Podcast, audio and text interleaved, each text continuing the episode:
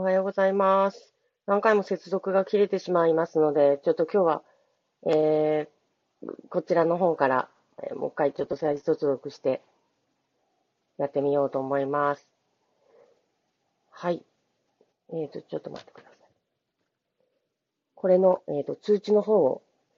を、えー、ウェブの方に、ツイッターの方にもしてみます。えー、最初にですね、向こうの方で、えっ、と、お話しされていた、ワクチンのど、えっ、ー、と、妊婦の努力、努力義務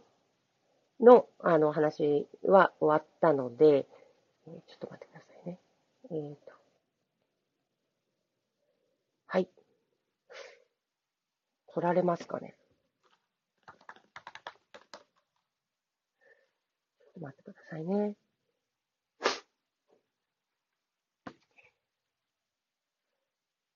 えー、昨日からですね、昨日もですね、いろんな、あの、クラブハウスとか見見ながら思ったんですけれども、やっぱりもうすでにこう乗っかってる方はすごい多いんですね。で、昨日も、昨日は、あ朝から6時ぐらいから大西市長、熊本の市長がですね、あの、クラブハウスにいるも立てて、かなりの人数、100人以上の方が集まって、あの、市長に実際にこう、陳情をしたりしているのが、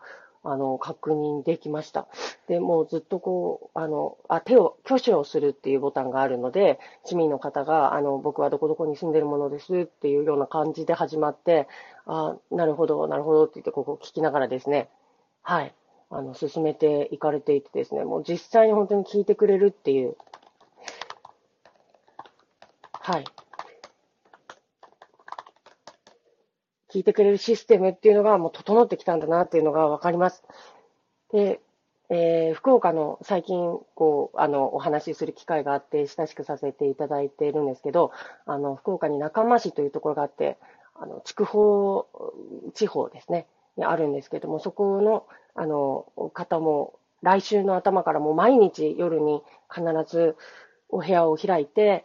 えー、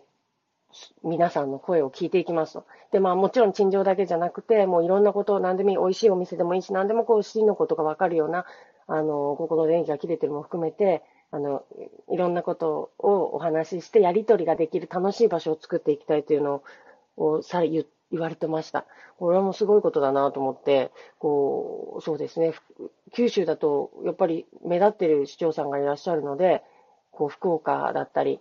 福岡市長も毎日されてますね。福岡市長、熊本市長、で、えっ、ー、と、仲間市長、きっと他にも、どんどんどんどんここから入ってこられるんだと思うんですけれども、すごい、こう、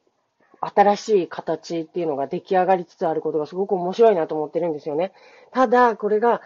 じゃあ、えっ、ー、と、長崎でも行われるんだろうか、行ってほしいなっていうすごい期待があるんですけど、うんどうなんだろう。今までの流れを見てると、そこって難しいんでしょうねっていう、こう期待感を持てない